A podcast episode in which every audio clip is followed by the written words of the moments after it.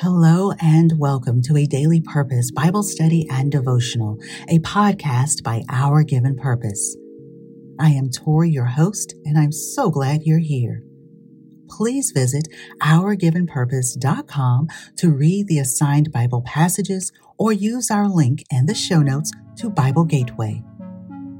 We invite you to connect with today's contributing writer Tiffany Langston by visiting www.ourgivenpurpose.com. We hope you will share these podcasts with your friends, family, or leadership teams. We exist because we are people just like you, trying to solve problems and press on towards God's goal. By continuing the process of working out our salvation, we acknowledge our faults, assess blind spots, and generate systems to combat inertia. Our given purpose is a mentality confirmed by God's Word. We are so grateful to all of you for supporting this ministry and to our financial contributors and to those who have left a tip in the tip jar.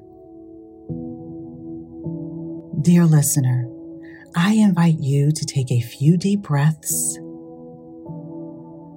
Focus your thoughts on being present in this moment, and let's listen to what contributing writer Tiffany Langston received from today's passages. Yet to be Conquered by contributing writer Tiffany Langston. Tiff, from looking at you, I never would have guessed what you've been through. Sometimes I too stand in disbelief of the current realities of my life. I was abandoned by my father and grew up in a single family home, sexually abused for the majority of my childhood, emotionally neglected during some of the most trying years of my life, and betrayed by people who were meant to advocate for me. Yet, with all I've been through, all that's been done to me, and the lies I believed, none of it had the authority to overtake me.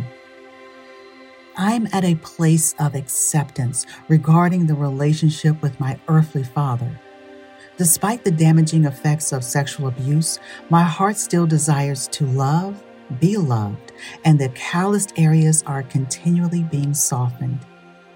Being emotionally neglected may have wounded me deeply, but nothing that the Lord couldn't bind up and betrayal sought to keep bitterness and resentment closer than close. But God said He could fix this if I would trust Him. And He did just that. No, I don't look or feel like what I've been through. All glory to God. And while I've had the privilege of being a chain breaker in my family, seeking God in all things and desiring His will and way, there is still so much more that God has in store. What is yet to be conquered in my life and yours is no cause for worry or doubt because Christ has won the victory. We can progress and face the mountains, giants, and trials of our day with courage and enthusiasm. Trust that God Himself will keep you. Live to wholeheartedly follow Him he is faithful to preserve your energy and strength for whatever promised land is next. Yet to be conquered by contributing writer Tiffany Langston. Dear listener, you have seeds to sprinkle, and don't lose sight of the ones falling on you. Where will they grow? By the road, in shallow soil, in the thickets? Or will they find a home in good soil to flourish and produce a good work?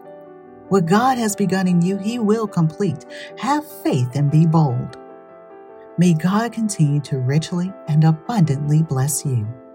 Now, if you haven't already, please continue to pray meditate, and read days assigned passages located in the show notes or by visiting ourgivenpurpose.com.